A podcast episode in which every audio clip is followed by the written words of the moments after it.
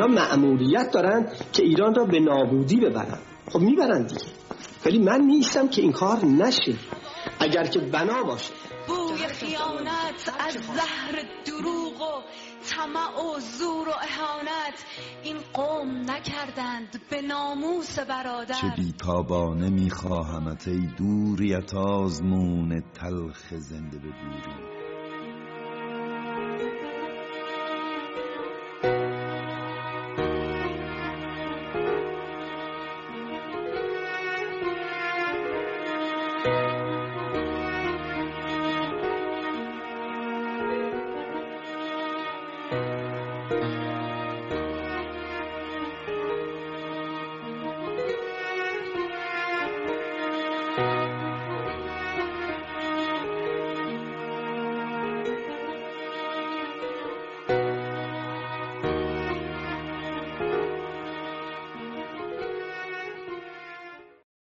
من سید اولیاء شیطان شدم.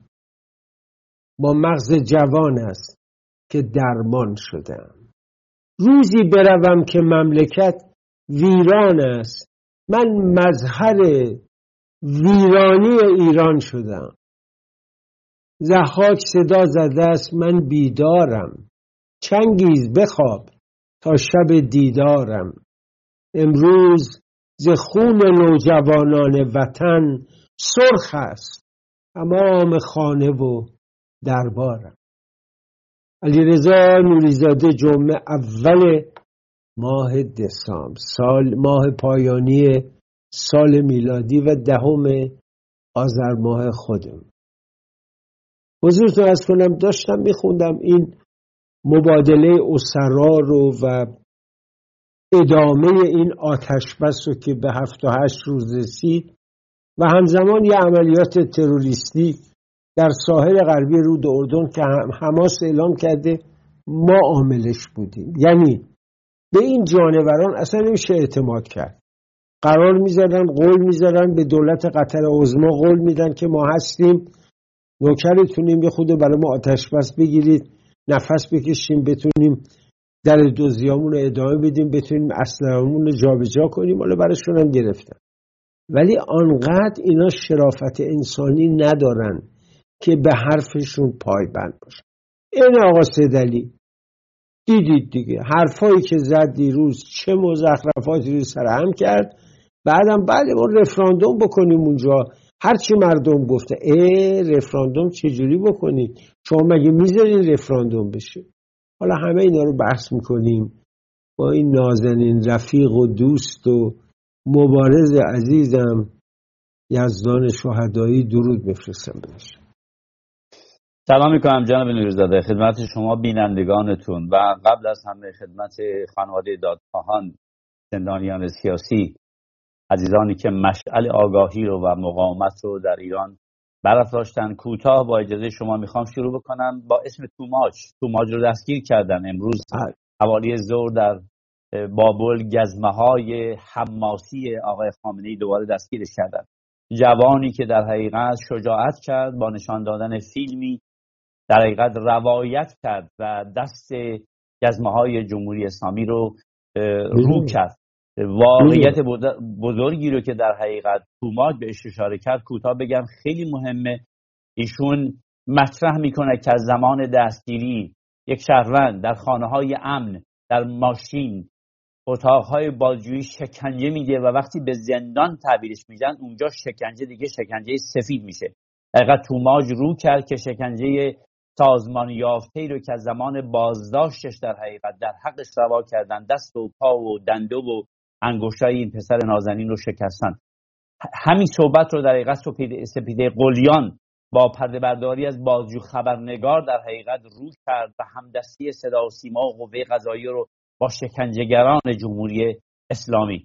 شکنجه های سفید در زندان ها هست ولی شکنجه سازمان یافته در قبل از اینکه در حقیقت به زندان برسه. به حال از ملت ایران می‌خواهم که هشتک آزادی در حقیقت توماج رو دوباره در تمام شبکه ها و هر جایی که می‌تونن برای نجات جان توماج عزیز ما در حقیقت آغاز بکنن. در خدمت شما هستم جناب نوری زاده یزدان عزیزم من یه نکته خیلی برای من جالب بود که مردم ما چگونه ارزیابی های دقیقی دارن نسبت به سلبریتی ها و هنرمندان بیتا فرهی میمیره.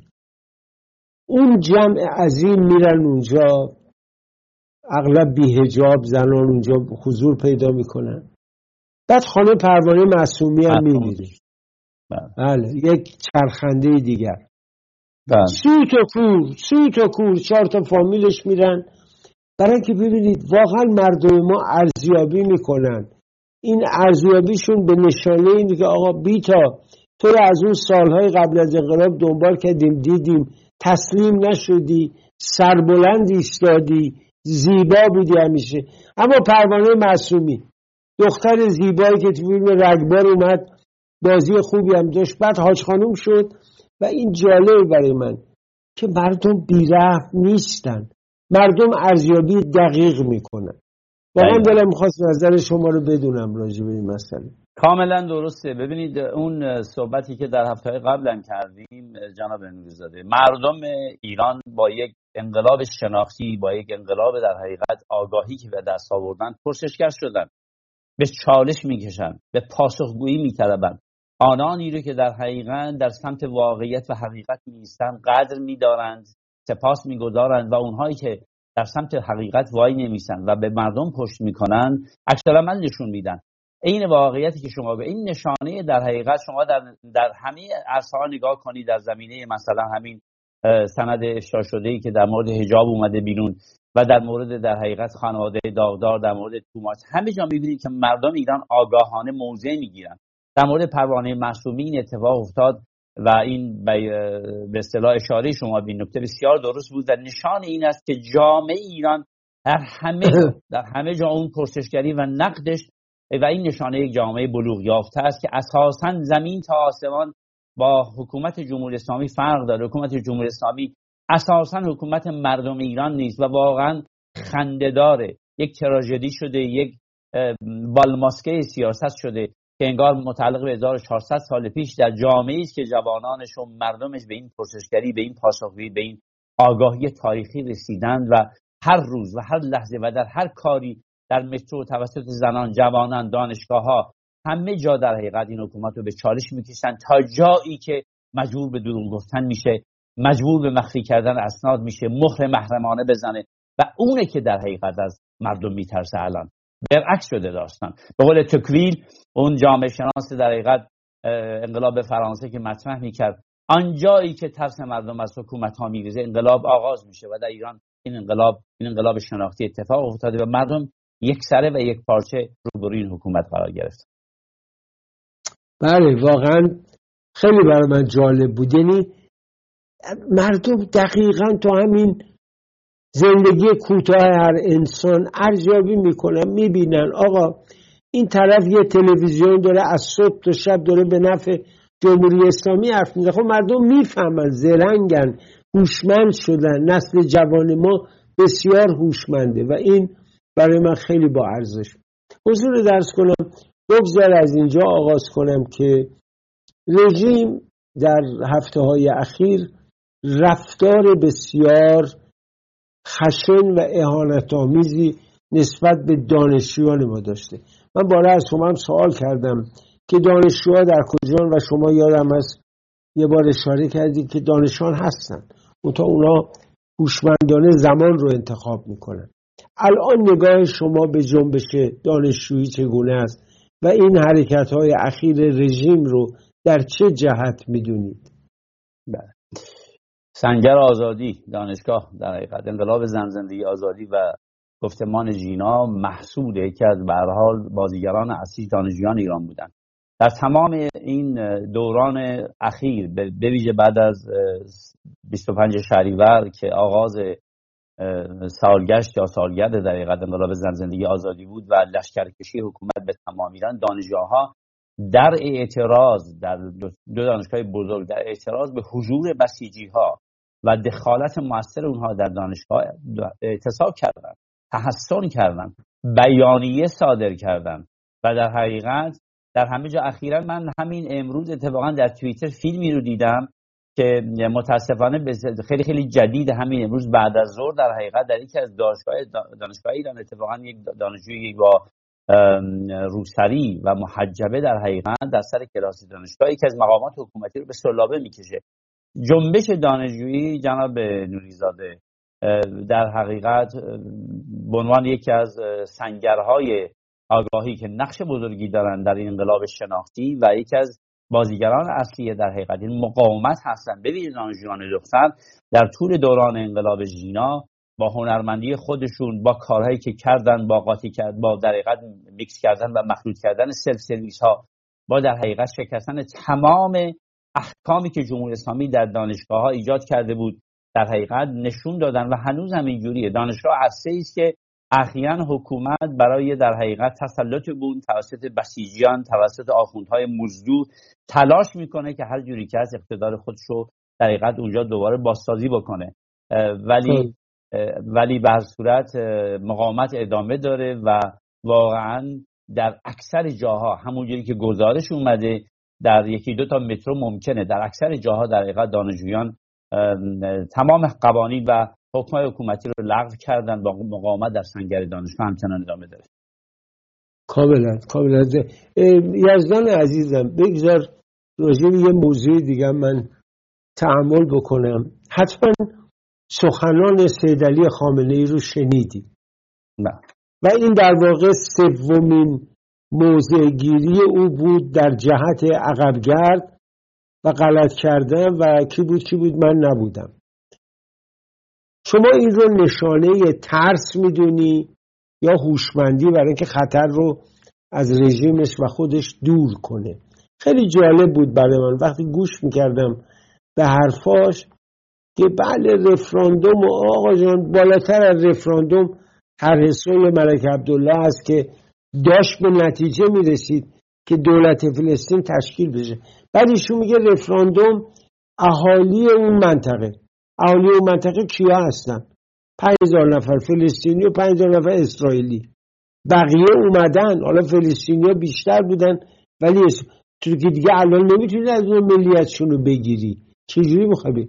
نظر شما رو می‌خوام راجع به این آسدلی و این حرفایی که زد بدونم. عرض کردم خدمت شما. این دیدارهای آقای خامنه ای یک بالماسکه سیاست شده. یک مجنون متوهمی که در حقیقت و از جهان واقعیت به دوره. کاملا متوهم حرفهایی که می‌زنه جنایت جنون این آدم رو گرفته واقعا. و شما در این عرصه می‌بینید که مدام در حقیقت تناقضگویی و خیلی عوض می‌خوام. چرت و پرت میگن ایشون در حقیقت. ایشون اگر رفراندوم اگر می‌خوان بذارن خب در اول در مملکت خودتون رفراندوم می‌ذارن. این حرفی که اتفاقا بله. این بابک اسحاقی از خبرنگار اسرائیلی در پاسخش گفت شما در مملکت خودت اول دفعه رفراندوم بذار تا بدونید که مردم ایران به چند درصد دقیقت پشت سر شما هستن همین الان به راحتی در مورد انتخابات من خدمت شما بگم در مورد انتخابات آقای عبدی در روزنامه اعتماد نوشته که حد اکثر در شهر تهران و بیشترین شهرهای بزرگ ایران 15 درصد در حقیقت بله. می‌تونن رأی بیارن و روزنامه فرهیختگان در حقیقت محبوبیت آقای رئیسی رو حد اکثر 20 درصد اعلام کرده و ایسپا که خود در حقیقت مؤسسه پرسشگری حاکمیت هست گفته 10 درصد اینا در تهران رأی میارن ببینید از ترس این که در شهرهای بزرگ اینا رأی نمیارن آقای قالیباف رفته از پرقبه و خود آقای در حقیقت رئیسی بله. خراسان جنوبی کاندید شده این نشانه بی پایگاهی رژیم جمهوری اسلامی است که در حقیقت می‌دونه در شهرهای بزرگ به هیچ شانسی ندارن. ترقبه جای زادگاه خود لابد همون محل آقای قالیباف بله. یه جایی که حد اکثر 40 همون که پدرش بقالی داشت. بله. بله سی چل هزار نفر جمعیت داره پناه برده به اونجا. بنابراین آقای خامنه ای به عنوان یک قدرت یک متوهم مدام حرفاشو عوض می‌کنه. یه روز میگن ما نگفتیم اسرائیلیا رو به دریا بریزید. یک روز میاد در حقیقت از مقاومت حرف می‌زنه و شعار دوباره همین در همین روزا در فاصله دو روز شما نگاه کنید صحبتشون می‌دونید که شما یک آدمی طرف هستید که اساسا واقعا توهم داره و از این آقا باید پرسید که شما خشکاندن نتیجه این توهم شما خشکاندن دریاچه ارومیه بود. دریاچه ارومیه ای که 9 میلیون نفر به خاطرش باید آواره بشن از این در حقیقت مخزن آبی منطقه غرب کشور زاکروس در حقیقت ما در طول تمام دوران جنگ ایران و عراق 900 هزار نفر آواره داشتیم از این آقای خامنه ای باید پرسید با توهمی که داشتن در حقیقت زایندرود و خوش کردن برای اینکه فولاد تولید بکنن که همین موشکا رو بله. برای حماس درست بکنن بنابراین شما با یک آدم مجنون طرف هستید که در حقیقت یک رهبر یک فرقه است و در حقیقت در با بحران جانشینی هم طرف هستن ایشون. به عنوان رهبر یک فرقه فقط پیروان خودش رو در حقیقت ارضا می‌کنه و خودش رو با دنیا قطع ارتباط کرده با واقعیت قطع ارتباط کرده. بالماسکه سیاست و خندهداری آقای خامنه که واقعا خود دیگر حتی داخل کشوری ها غیر از پیروان فرقه ایشون خود داخل خودی های حکومت هم دیگه به, به رفتار و کردارشون میخندن. آقای شهدایی عزیزم این در این چند روزه وقتی نگاه می‌کنی از اون طرف آقای گروسی راجع برنامه اتمی ایران هشدار میده و میگه باید در اندیشه یه توافق دیگری بود. ظاهرا رژیم از این بلبشوی که در منطقه به راه انداخته و روسیه هم از این استفاده یا سوء استفاده که از وضع می‌کنه ظاهرا اینا دنبال کالای اتمیشون هستن. و تمام اون قول و عهد و پیمان به جایی نرسه بعدم میگن با یه رئیس جمهوری ضعیفی و امریکا طرفن. هر کاری دلشون می‌خواد دارن می‌کنن. شما اینجوری نمی‌بینید یا نظر دیگری دارید در این زمین؟ ببینید طبیعتا برنامه اتمی ایران به هیچ وجه هیچ وقت شفاف نبوده. اینها در ارتباط با هر جایی که بهشون فشار میاد میگن دوباره به آژانس یا به نماینده آژانس آقای بروسی میگن که شما بیایید هر چی رو می‌خواید ما در اختیارتون می‌ذاریم و به محض این قضیه این مقدار میره جلوتر یک جای دیگه می‌زنه بیرون. واقعیت قضیه اینه که در شرایطی که جمهوری اسلامی قرار گرفته الان شما در همین بازی غزه به صحبت در اونجا برسیم میگیم کنار گذاشته شده. از تمام معادلات بین المللی کنار گذاشته شده. معادلات منطقه‌ای تمام زورش رو زد جمهوری اسلامی که این جنگ غزه رو را بندازه به خاطر اینکه بگه راه حل مسئله فلسطینی بدون توافق تهران نمیشه. ولی شما دیدید که هیئت عربی در حقیقت وزرای خارجه کشورهای عربی که مهمترینشون مصر و در حقیقت اردن و به سرپرستی در حقیقت و کشورهای حاشیه خلیج عربستان هستن راه افتادن رفتن دیدن تمام دنیا. از اسپانیا گرفته تا کانادا گرفته تا در حقیقت پاریس گرفته. در یک جا از اینا اسمی از ایران نبود.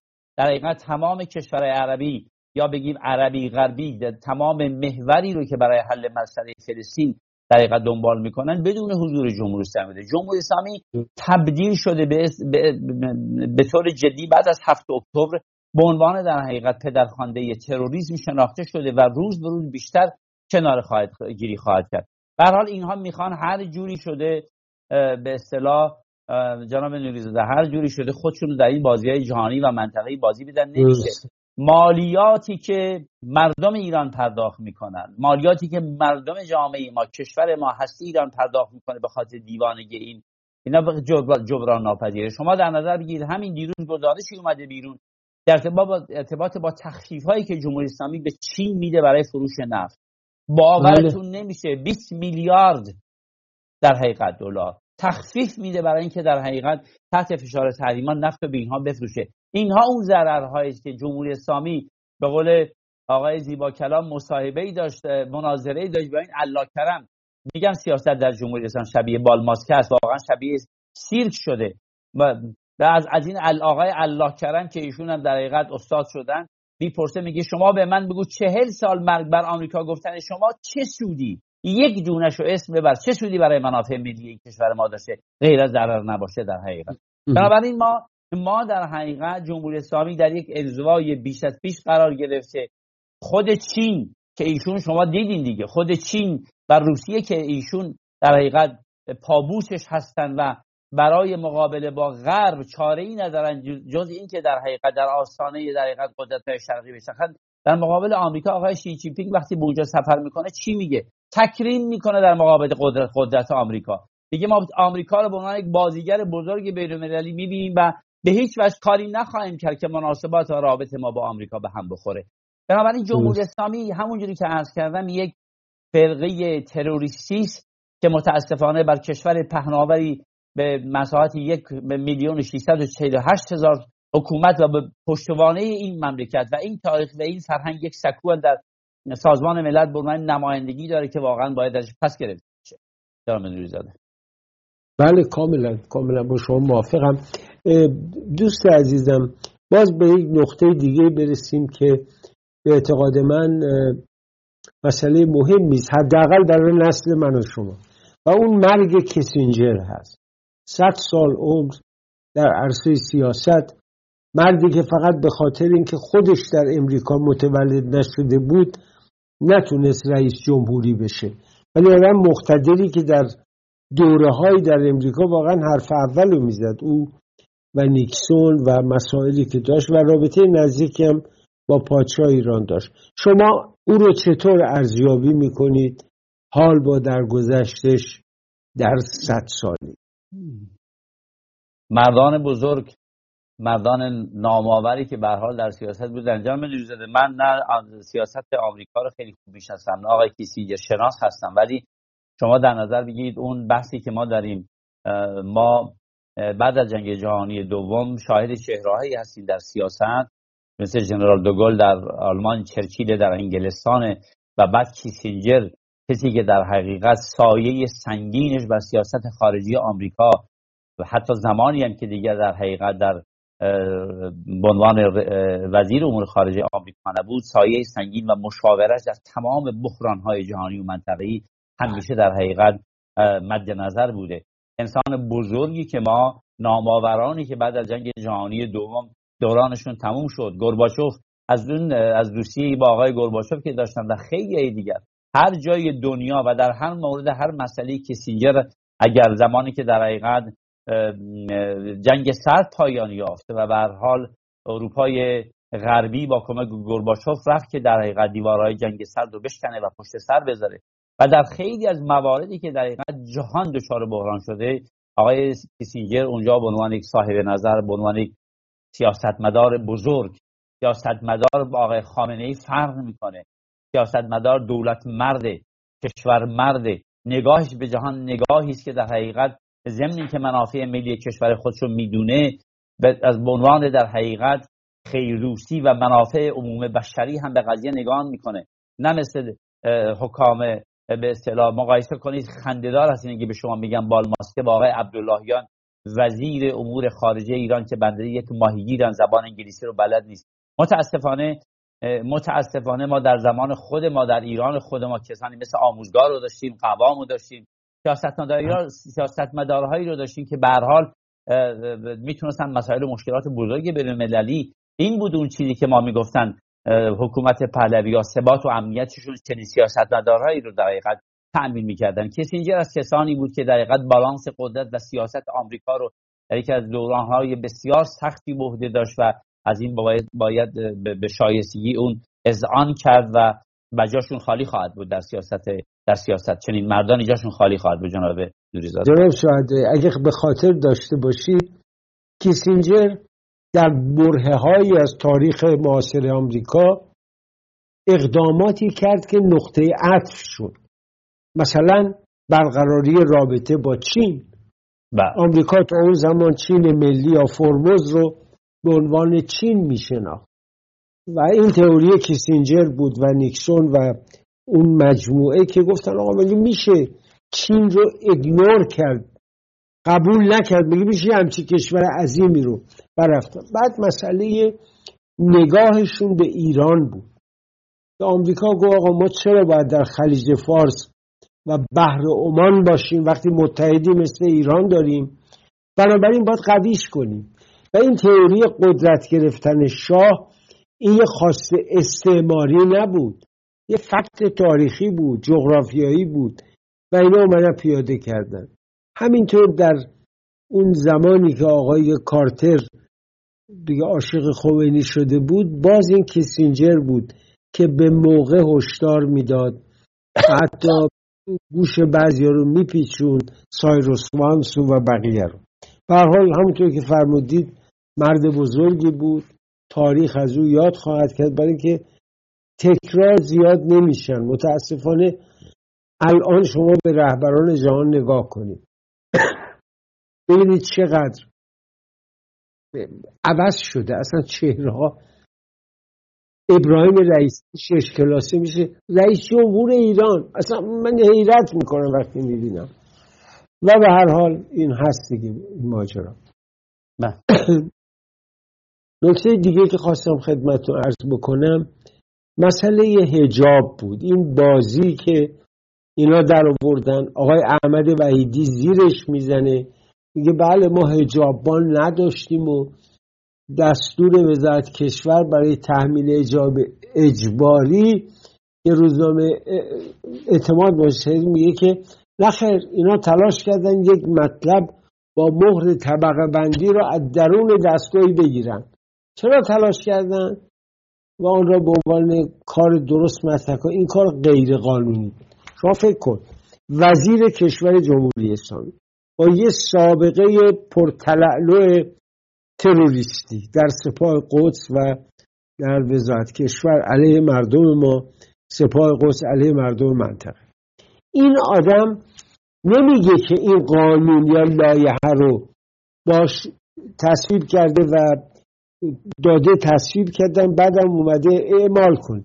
میگه چرا اینو منتشر کردن؟ شما دقت بکنید به این منطق. نظر شما رو می‌خوام بدونم. از کردم در قسمت اول صحبت ها بود فکر کردم خدمتتون گفتم. ببینید معادله بین مردم و جمهوری اسلامی عوض شده. جمهوری اسلامی از ترس واقعا جامعه مدنی از ترس اینکه مردم بریزن تو خیابون عکس عمل نشون بدن از ترس مردم آگاهی که نسبت به همه چیز هوشیار شدن. بی این در دنیا اصلا سابقه نداشته. حساسیت اجتماعی یک ملت مدرن نسبت به یک حاکمیت قرون وسطایی 1400 سال پیش. از ترس این قضیه اتفاق میفته ببینید لایه حجاب رو در مجلس کلی چرخوندنش. به نتیجه نرسیدن. ارجاش کردن به شورای نگهبان که میگن 100 تا ایراد ازش گرفت. این لایحه چنان در حقیقت افتضاحه که هیچ اراده مستقل قانونی پشتش نمیره. و چون در حقیقت قانونی نیست قابل اجرام نیست به طور علنی. وزیر کشور اومده یه کاری کرده. در حقیقت چیزی رو که از مجلس نگذره قانون نشه مسبب اجرایی نداره. اومده به همین خاطر محرمانه اینو انجام داده. خود این کار مخالف حقوق اصولی که در قانون اساسی هستش. هجابان رو بارها اینا خودشون گفتن که ما در حقیقت اینا رو با مای 12 میلیون تومن در حقیقت استخدام کردیم. به عنوان شبه ها یا خفاش هایی که در حقیقت هیچ کسی مسئولیتشون رو نمی‌گیره زیر بوده نمی‌گیره. یعنی یه مش آدم انداختن تو خیابونا تونل وحشت ایجاد کردن. شب و روز با دخترای مردم در دست بان هستن. دویست تا نمی‌دونم در خود شهر تهران تعداد چندین هزار نفری که در استخدام کردن. تعدادشون هم خیلی زیاد نیست غیر از چند تا مترو اصلی شما در نظر بگیرید گویا اصلا واقعا نمی‌رسن.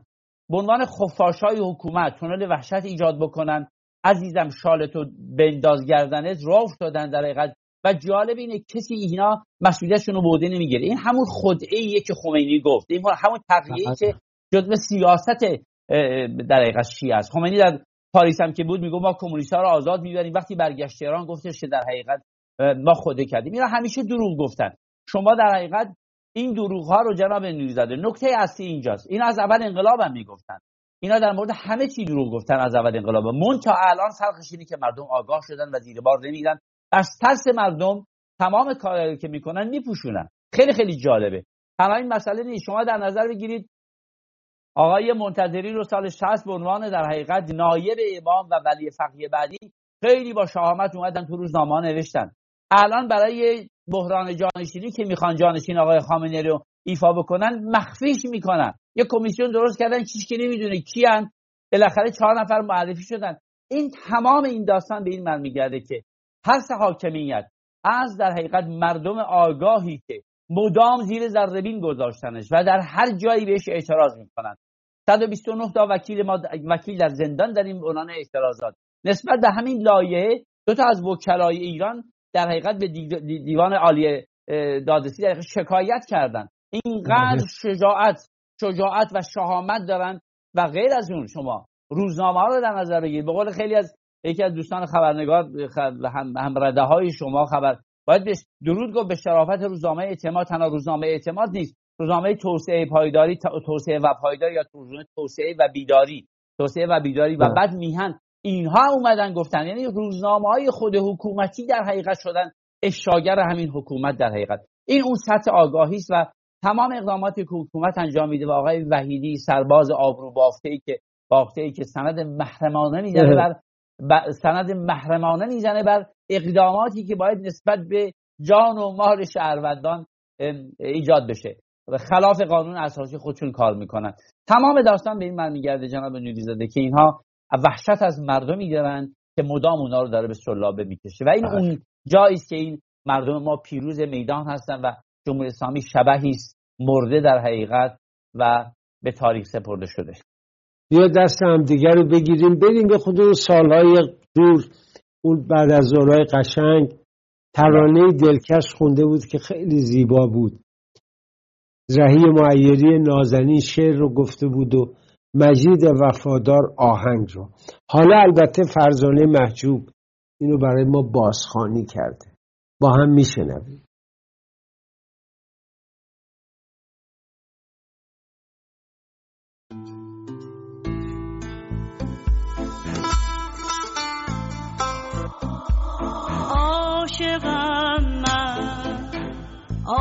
عاشقی بیقرارم.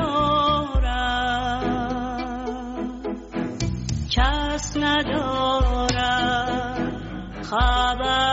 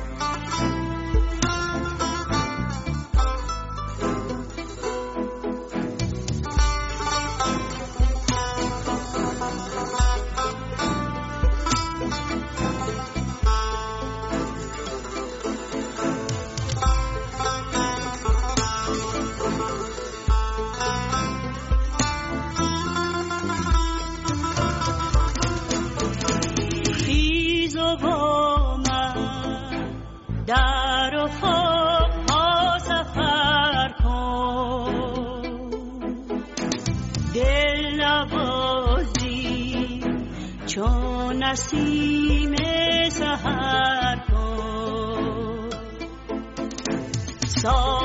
بال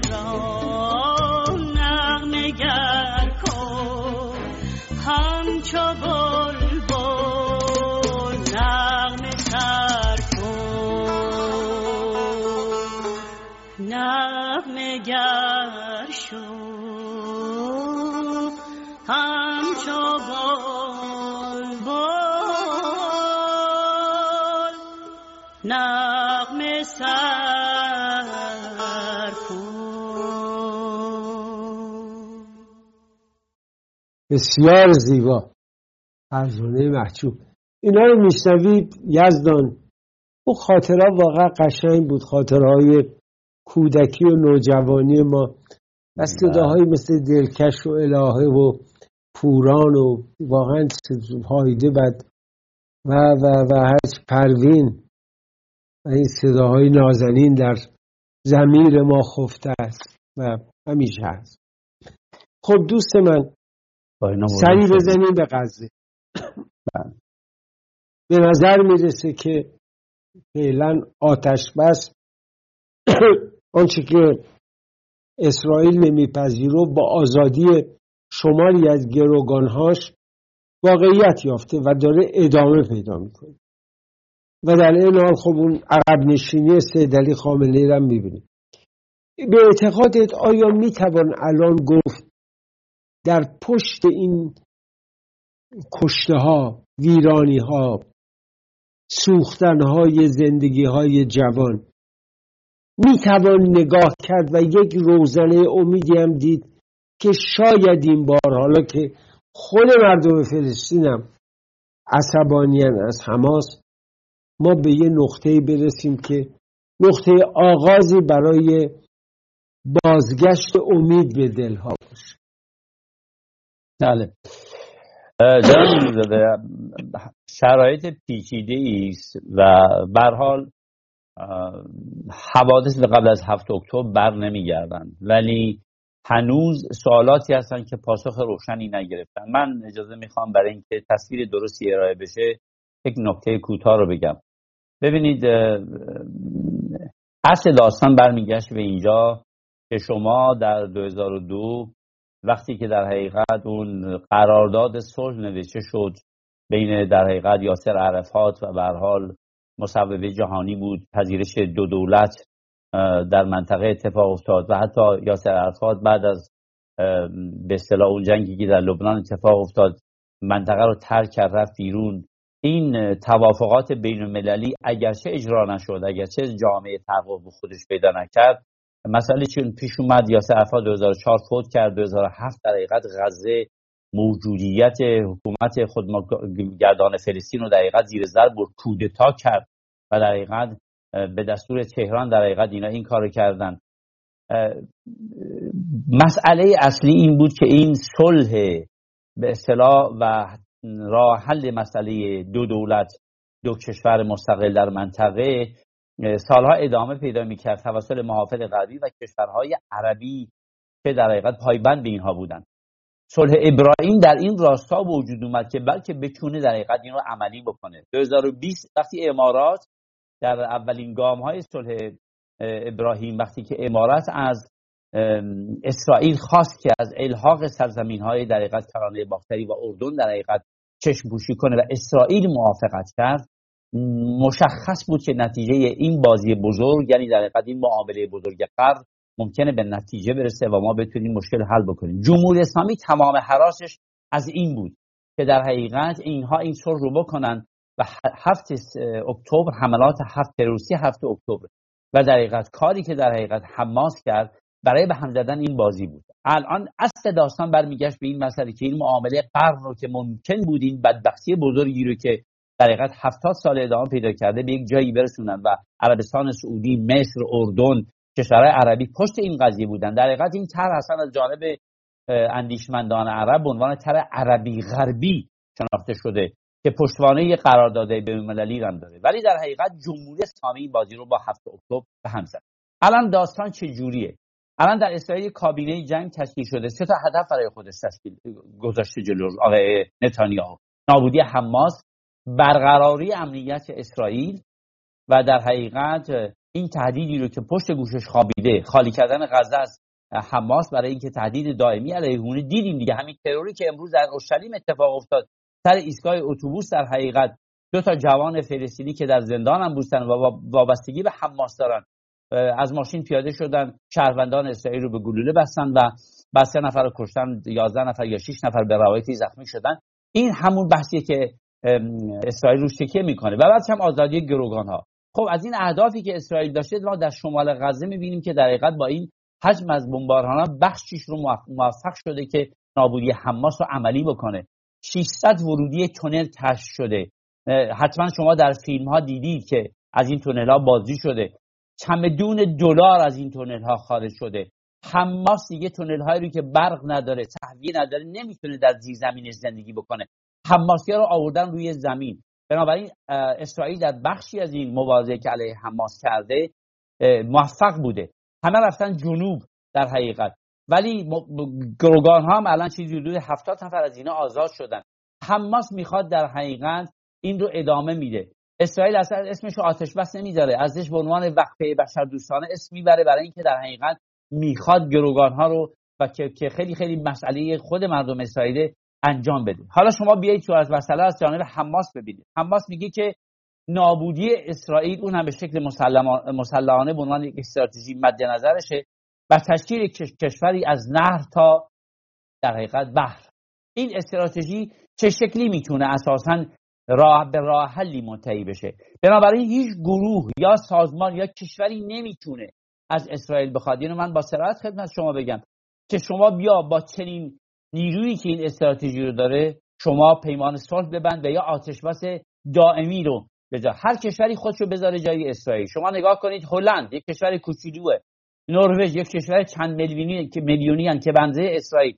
اگر حمله بکنن کسانی که همسایگان این کشور هستن حمله بکنن 1200 نفر از ساکنین این کشور رو بکشن چه عملی عملی نشون خواهند داد؟ جهانی رو باید متوجه بشه. وقتی از اسرائیل می‌خوان که بیاد با پای صلح باید با این مسئله تروریسم حماس و تروریسم اسلامی که امنیت نه تنها در حقیقت اسرائیل رو منطقه هم داره به خطر انداخته. امنیتی که اینا اغماس کردن چشم پوشی کردن بایستی به این پاسخی بده. جهان اگه راست میگه زمانی که در حقیقت در یوگسلاوی سابق جنگ رو افتاد چه کار کردن؟ اومدن تمام فرماندهان میلیشویچو و 60 نفر از فرماندهان سرب که این کشتارها رو کرده بودن آوردن در حقیقت دادگاهی کردن در لاهه. جان بیاد یک دادگاه نورنبرگ تشکیل بدید عاملان و آمران در حقیقت جنایت هفت اکتبر رو بیان دادگاهی بکنن تا اسرائیل بتونه یک امکان دیپلماتیک داشته باشه. بنابراین من فکر می‌کنم اسرائیل چاره ای نداره غیر از اینکه جنگ رو ادامه بده تا اون مسئله امنیت موجودیت اسرائیل رو اینا دارن به خطر میندازن. حماس مطرح می‌کنه و می‌خواد که در حقیقت شرایط برگرده به قبل از هفت اکتبر. اینو دنیا نمی‌خواد. نه اسرائیل نه خود نه تنها اسرائیل غرب آمریکا سازمان ملل و همه کشورهای عربی بنابراین ما در مقابل دو راه حل قرار داریم. راه حلی که تهران میگه راه حل مسئله. از طریق من بازی من و حماس باید بگذره و حزب الله و نیروهای مقاومت یعنی در حقیقت گروه شر و راه حلی که در حقیقت عربی غربیه. متکی بر یک سری قراردادهای بین‌المللی که بسته شده و پذیرش دو دولت. اینی که چرا این کار نمی‌کنن؟ بازی قضیه اینجاست. الان واقعا تنها توسط اسرائیل و توپ در زمین اسرائیل نیست. کشورهای عربی بایستی پاشون رو جلو بزنن. کشورهای عربی بایستی در حقیقت رو در بایستی دارن. حتی با خود آقای محمود عباس و کشورهای عربی صلحی رو دولت خودگردان فلسطین رو که مبنای قرارداد بینالمللی هست و سرش توافق شده اجرایی بکنن. و در حقیقت ما صاحب یک دولتی بشیم و بعد اسرائیل بیاد بپذیره پذیرش دولت واحد فلسطینی که هم غزه رو و هم در حقیقت کرانه باختری رو اداره بکنه و ملت فلسطین رو جهان هم در حقیقت پشت این قرارداد بیاد و اینو عملی بکنن. اگر نمی‌خوان این بازی رو ادامه بدن خب شما فکر می‌کنید که باعث جهان دیپلماسی آمریکا سازمان ملل و اسرائیل که موجودیتش در خطره بر مدار خاصه یک گروه تروریستی مثل حماس عمل بکنه؟ عواقب اینو ما تا دیدیم در جهان. و من فکر خب. نمی کنم اسرائیل به این تن بده بله. بله. یک اتفاقاتی هم در اروپا داره رخ میده که این برای من واقعا قابل تعمله به شکلی که الان نتیجه انتخابات هلند و آنچه در مجارستان هم بوده و احتمال داره در بلژیک هم اتفاق بیفته. ارزیابی شما به طور کلی روی این حرکت ها که نظر به راست داره ضد مهاجرین مسلمان هست و اینکه اینا این جامعه رو دارن به هم می‌زنن. و واقعا به این ضرری که داره به انسانهایی می‌خوره که بعضا ممکنه نیاز هم داشته باشن که از کشورشون بیان بیرون. ولی میان در این کشور همون فتنه رو هم دارن میارن اینجا. نظر شما چیست راجع به این گرایش؟ به راست. به نکته بسیار جالبی اشاره کردین جناب نوریزاده. شما در آرژانتین یک دولت دست راستی اومد سر بله. در هلند. ما در به اصطلاح مجارستان رو داریم که در حقیقت اوربان رئیس جمهور کشور اسمش اشتباه نکنم اصلا سراحتا چند سال پیش بود. و ببین حوادث نداره. اعلام کرد ورود مسلمان به کشور کشور خودشون ممنوع کرد چون گفتش اینا به لازم فرهنگی با ما سازگاری ندارن. الان در بله. هلند حزبی که اومده سر کار در حقیقت از سال 2004 این حزب تشکیل شده بود و رویکرد اسلام با رویکرد اسلام ستیزی بنیادگذاری شده بود این حزب و بیشترین. کرسی های پارلمان هم تصاحب کرد و الان اینم در دستور کار گذاشته و اساسا نه تنها به حماس و نیروهای بنیادگر اسلامی و حتی به کشور ترکیه هم پریده که شما اصلا لیاقت حضور در اروپا بله، نمی‌تونید. بله. بنابراین یکی از عواقب همین حمله تروریستی این میشه که در کشورهای اروپایی واقعا جریانهای راست میان سر کار. مسلمانایی که در این کشور هستن جناب نوریزاده شما مرکز اسلامی هامبورگ رو که پنجاه تا در حقیقت شعبه مختلف داره از طریق جمهوری اسلامی و نیروهای مسلمان تروریست مورد سوء استفاده قرار گرفته. اینها شبکه سازی می‌کنن پولشویی می‌کنن. برای در حقیقت ارعاب مردم این کشورها تلاش می‌کنن و اعمال فشار می‌کنن به این کشورها. از طرف دیگه میان در حقیقت از طریق نفوذ در این کشورها لابیای خودشون مثل عدنان تبا تبایی ها یا تبا تبایی وارد این دولت ها می‌کنن و این دیگه برای جهان چشمش باز شد بعد از حادثه در حقیقت هفته اکتبر. این غفلتی رو که در حقیقت اروپا می‌کرد و در حقیقت چشم بوشیده بود. حرفی رو که مردم ایران می‌زدن در مورد ترور دیگه نمی‌تونه اعمال بکنه. چون در حقیقت موجودیت خود این کشور الان در همه در کشور آلمان و کشور اروپایی به شدت پلیس داره حمله می‌کنه به خانه ها شروع شده برای اینکه در حقیقت بتونه نیروهای وابسته به حماس و نیروهای دیگر نیروهای تروریستی رو دستگیر بکنه. محدود کردن اینها برنامه آموزشی در تمام کشورهای اروپایی راه را افتاده برای اینکه بتونه مسئله اینتگراسیون و مسئله مساجد و و مؤسساتی رو که در حقیقت اینا تحت عنوان آزادی فرهنگی آزادی مذهبی سو استفاده کردن از دموکراسی اروپا. ببینید اروپا نسبت به این قضیه کوتاه اومده با اشتباه کرده الان مشکل دامن خودش رو گرفته. یکی از عواقبش همینه که شما گفتید که در تمام کشور اروپایی اگر اینها جلو این قضیه وای نستن عواملی که در حقیقت دستراسی در سیاست هستند برای در حقیقت مبارزه علیه در حقیقت ورود مسلمانان و ورود خارجی را به یک بهانه سیاسی به بهترین وجه استفاده می‌کنن و خب پارلمان ها رو در دست می‌گیرن این اون مسئله ای که الان اروپا باش رو و نمی‌تونه نسبت به این مسئله کوتاه بیاد. بایستی در حقیقت سپاه پاسداران و کلیه این گروه تروریستی در لیست تروریسم گذاشته بشن. اون بحثی که در حقیقت خواست ایرانیان بوده و تمام کشور اروپایی کوتاه اومدن. اگر این کار صورت بگیره دیگه دولت ها نمی‌تونن به آسانی نه در خود اروپا و نه در منطقه دیگه دولت عراق نمی‌تونه به آسانی سپاه پاسداران راه بده که بیاد براش تعیین تکلیف بکنه. تعیین تکلیف میشه. تعیین تکلیف میشه. بنابراین واقعیت قضیه که اروپا هم بخشی از این داستان جنگ اسرائیل در با حماس هست و باعثی در حقیقت اقدام.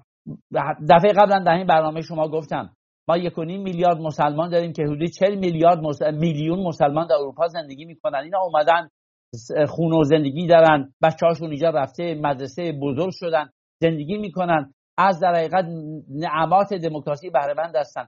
بحث اونها نیست. بحث اینه که در حقیقت از زمان سر کار آمدن حکومت اسلامی در ایران در حقیقت از این فضای دموکراتی و این در حقیقت حضور مسلمان ها برای تقویت بنیادگرایی در کشور اروپای جمهوری اسلامی بیشترین استفاده رو کرده. و الان هم دارن می‌کنن و در حقیقت یک اقدامات سازمانگرانه تروریستی رو پیش می‌برن و دموکراسی های اروپایی لاجرم. چاره ای ندارن که این کارو بکنن چون به در حقیقت تناقضات اجتماعی درون خود این کشور اروپایی هم منجر شده. جناب نوریزاده نکته بسیار مهمی رو گفتی شما. بله الان خواستم پرسم آلمان در چه حاله؟ آلمان الان چه نوع وزش به سوی چیست؟ چون در... خانم مرکل واقعا در رو باز کرد و هر کی خواست پشت اومد الان می‌خوام ببینم در اونجا چه خبره. الان در ببینید ترند یا در حقیقت نسبت به این مسئله برای همه ادارات و دوایر دولتی کشور اروپایی در حقیقت زیر ضرب رفته. بخشنامه صادر کردن که اساسا حتی در مورد تظاهرات اجازه ندن که نیروهای رادیکال بتونن در حقیقت به اصطلاح بیان وسط خیابون و از این آزادی بیان در, در کشور اروپایی و در آلمان استفاده کنن. مسئله یهودی ستیزی یکی از در حقیقت اصای مهمی که آلمان به ویژه با توجه به مسئله هولوکاست و تجربه نازی ها در این زمینه خیلی اقدامات داره صورت می‌گیره که در حقیقت جلوی یهودی ستوزی رو بگیرن و مسئله امنیت یهودی ها رو در حقیقت تامین بکنن و دستورها و بخشنامه‌ای صادر شده به مدارس به در حقیقت دوایر دولتی و روی این مسئله دارن کار می‌کنن. منتها متاسفانه در این کشور اروپایی آنچه که هستش این قوانین دموکراتیک آقای دست و بال اینها رو بسته. ما شاهد بودیم در دورانی که تا ائتلاف داعش رو از بین بله. برد. اینها در حقیقت شهروندان اروپایی داعشی رو مطابق قانون اجازه نداشتن پاسپورتشون رو ازشون یعنی سلب تبعیت بکنن. این قوانین در حقیقت دفاع از آزادی ها اینجا به نفع تروریست ها تموم میشه. ولی به هر حال اروپا به شدت و آلمان هم همینجوری روی این مسئله در حقیقت مکس کردن دست گذاشتن در کنگره های احزاب اخیرا مثلا حزب سبز آلمان کنگره ای داشت در شهر جنوب آلمان در اشتوتگارت روی این دست گذاشتن و دارن یک سری اقدامات می‌کنن. من امیدوارم که اینها بتونن جلوی در حقیقت لابیگری ها و در حقیقت اقدامات سازمانگرانه تروریستی جمهوری اسلامی و دیگر گروه های تروریستی رو در اروپا بگیرن. خانه دموکراسی با این مسئله روبرو شده و باید بتونید فکری براش بکنید خیلی جالب یزدان عزیزم. همونطور که خودت اشاره کردی اینا چیزای نیست در اروپا. این حرفا رو اینجا ما نداشتیم. این مشکلات حل شده بود و این وامونده اسلام ناب انقلابی محمدی اومده اینجا از دولت داره پول می‌گیره خونه گرفته و بعد شما نگاه می‌کنی با چه شعامت با چه هرسی علیه تمام اون فرهنگ و جامعه که بهش آزادی داده اجازه زندگی داده خونه ای داده که در کشور خودش نصیبش نمی‌شد. واقعا من اینا رو می‌بینم متاثر میشم. به یاد دوران دانشجوییمون میفتم که جوامع اروپایی چقدر فیر بودن چقدر عدالت در اونجا رعایت می‌شد. ولی متاسفانه رژیم های مثل جمهوری ولایت فقیه این بساط رو به هم میزن بسیار ازت ممنونم دوست عزیزم و از توضیحات و صحبتات که مثل همیشه میگم طرفداران زیادی داری که هر بار به من زنگ می‌زنه و میگه آقا درود به این آقای شهدایی که نمی‌گذارد نومیدی بر دلهای ما سایه بیاندازد. میگم برای که خودش اصلا مفهومش امیده مفهومش آزادی اندیشیست و منم براش آرزوی سعادت و سربلندی و سرفرازی و پیروزی. باید با هم دیگه کردستان بریم صد درصد. بریم سنندج حالی بکنیم و معاباد درود بر شما درود بر شما جناب نوریزاده. با امید پیروزی و سربلندی ایران بزرگ. پیروزی. ایران سربلند ایرانی سرفراز. پرچم زیبای سرنگ شیر و خورشید نشان هماره برافراشته بود علیرضا نوریزاده حالی داره بعدی به اتفاق یزدان شهدایی عزیزم در پناه پروردگار آشه